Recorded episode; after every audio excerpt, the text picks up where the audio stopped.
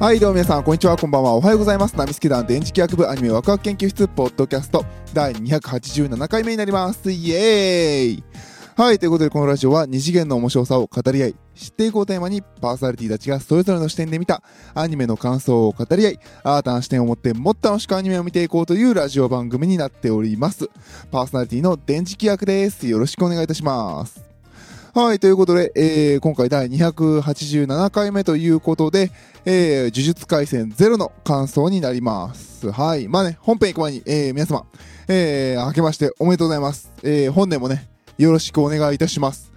えー2022年も変わらずアニメを見て、ラジオをやって、オタクライフを満喫していこうかなと 思っております。はい。ということでね、まああのー悩んだんだよ。一応ね、あのーおや先週お休みいただいてね、あのーこの連休ね、あのー年末年始のお休みで、アニメをいくつか見てね、よーし、どれ喋ろうかなと思ってね、まあ結局選んだのが呪術廻戦ゼロっていうね、悩んださ、お正月明け早々やるのが呪術の話ってどうなんだっていう気はしたけど、まああの、ポスターにはこれは純愛って書いてあったからいいかなと思って 見てきました。今日見てきました。えー、もうね、あの、世の中をね、流行り病がまた猛威を振るい始めてね、もう多分、もうあの、4月ぐらいまでいけないんじゃないかぐらいの勢いで、とりあえず行ってきました。握ってたね、あのー映画チケット使ってね、使い切っていきましたよ。まあ、スパイダーマンとね、えー、これを見てきました。スパイダーマン面白かったよ ちげえよ、その話じゃねえっていうね。はい、ということでね、えー、今回、呪術廻戦ゼロということで、まあ、ジャンプが誇る、えー、漫画の、えー、劇場版ですね。で、昨年、その前の年だっけえー、テレビシリーズ呪術廻戦があってね。で、まあ、そちらの、まあ、ゼロということで、まあ、要するにエピソードゼロですよ。で、まあ、あの、テレビシリーズの主人公たちの先輩、えー、の、えー、確かその時はなんか今いないっていう紹介だった、乙骨雄太が、えー主人公のお話になってます。で、まあね、その乙骨先輩が、えー、大型めぐみさんっていうね、なんか、ね、すごかったね、大型めぐみさんの演技すごかったよね。なんか、あー、なんでしょうね、あのー、こう言うと悪口かもしれんなってしまうかもしれませんけど、絵に合ってねえっていうね。なんか、絵の、なんか、うわーって言ってる表現よりも、声の演技のうわーって言ってる表現の方が強すぎてさ。わー、つえーっていう感じで見てましたね。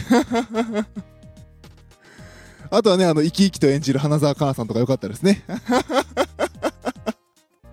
生き生きと演じるとか。失礼な言い方ですけど、まあ、でね、この作品見に行く前は私ね、てっきりで、おっこす先輩は敵だと思ってたのよ。あの、一番最初のトレーラー見せた時、あ、あの、強いって言われたおっこす先輩はもうあの、花澤香菜さんに呪われて敵側になっちゃうんだと思って、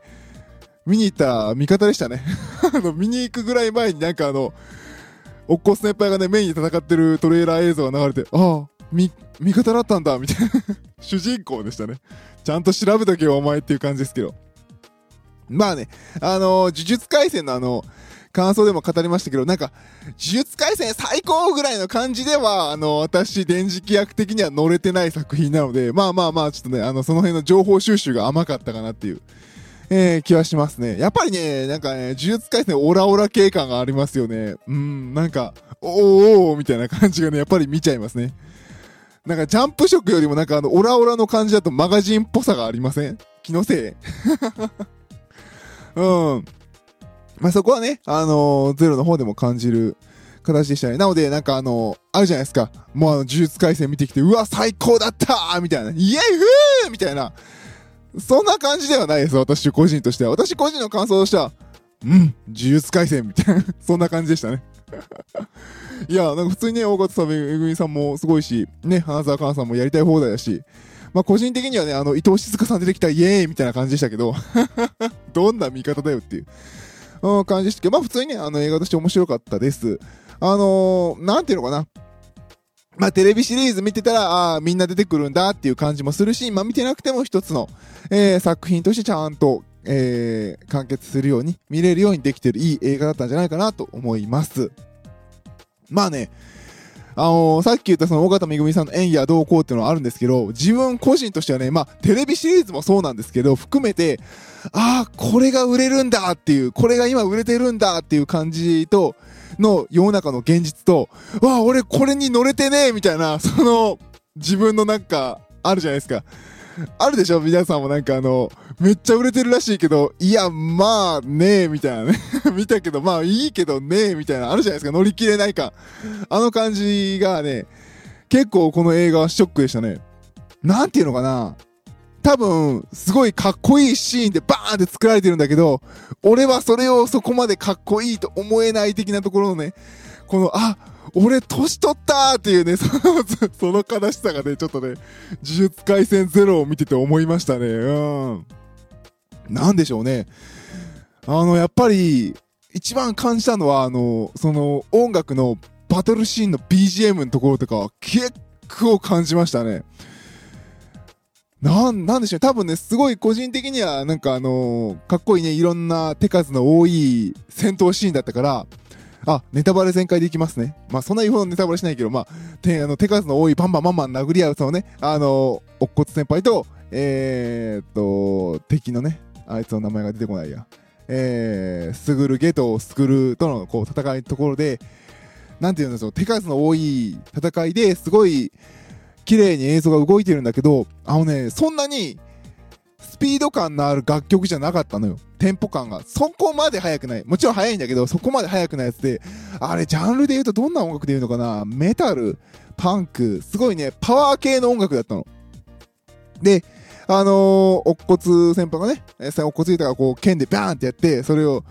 それが壊された後、それをフェイントにして、あのー、ね、あのー、自分の体を念で強化して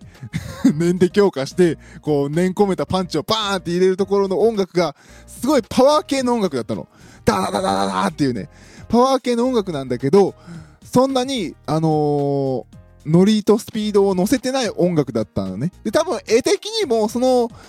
パンチの力強さを表現するためにも、音がね、あのギターのすごい重い、あのメタルな、メタルは早いな、パンク系な、あの音楽になってて、個人的にそこがいまいちだったのね。俺はその音楽当てねえぐらいのね。何様だって感じるんですけど。そこはね、多分、あ、今のかっこいい感覚こっちなんだっていうのはちょっとあって、すごいね、そのシーンショックだったの見てて。ああ、俺古いもしかしてみたいな。結構ね、この呪術廻戦ゼロはね、そこがね、ショックだった。いやー、なんかね、あその音を使うんだ、その音楽を使うんだってのがね、かなりショックだった。うん。あのシーン、すごいね、バトルシーン面白くてね、かっこよかったんだけど、そこはね、すごくすごく、びっくりした、驚いた、怖かったシーンでしたね。何よりも怖かった。あ、俺のセンスは古いみたいな。いやー、ちょっとみんな見てみて、そこを。ちょっとそこを見てね、感想欲しいわ、俺。どう思ったか。あのー、骨雄太と、ね、ゲドウの戦いのところ、あのー、CM でも、CM とかね、トレーラーでも出てるあのー、花沢さんをね、呼び出して戦うところ、リカーっつってね、ダーンってね、あのー、折本リカ、2回目の軽減っていうところね。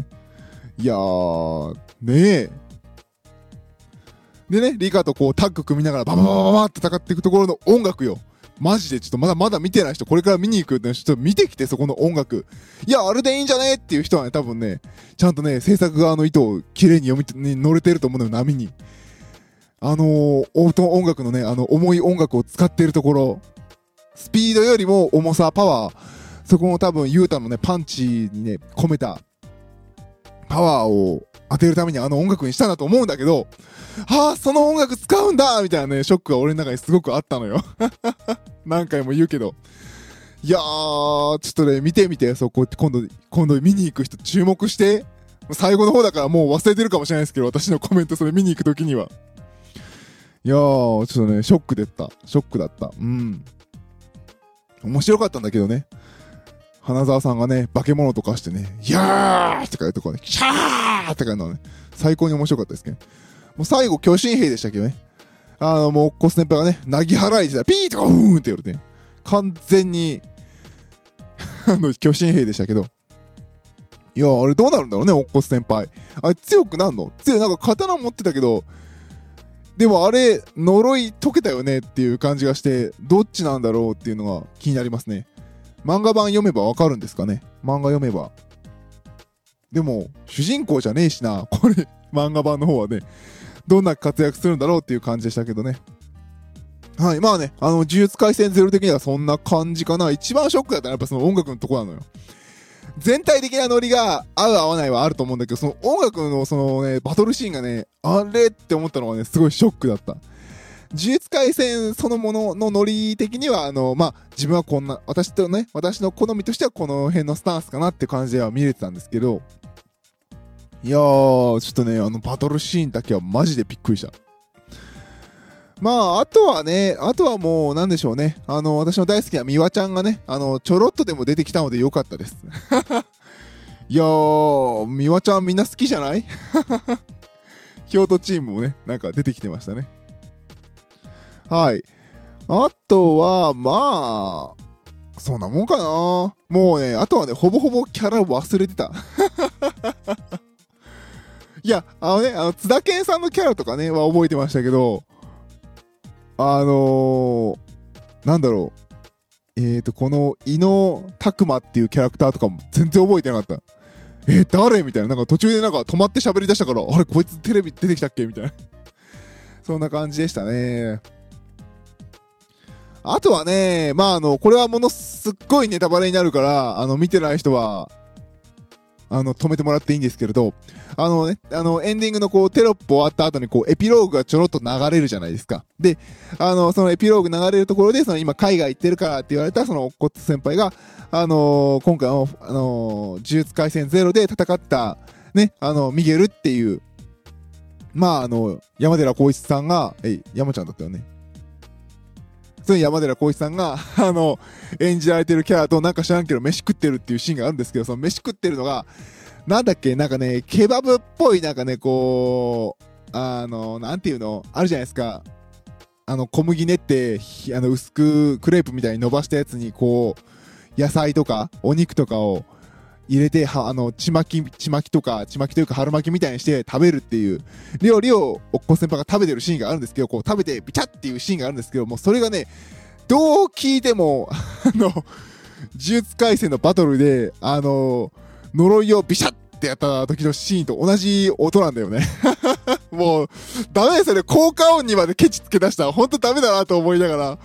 もうそれ効果音一緒じゃねえと思いながらね、すごい気になったっていうのがね、私の最後の最後での出たハイライトでしたね。いや、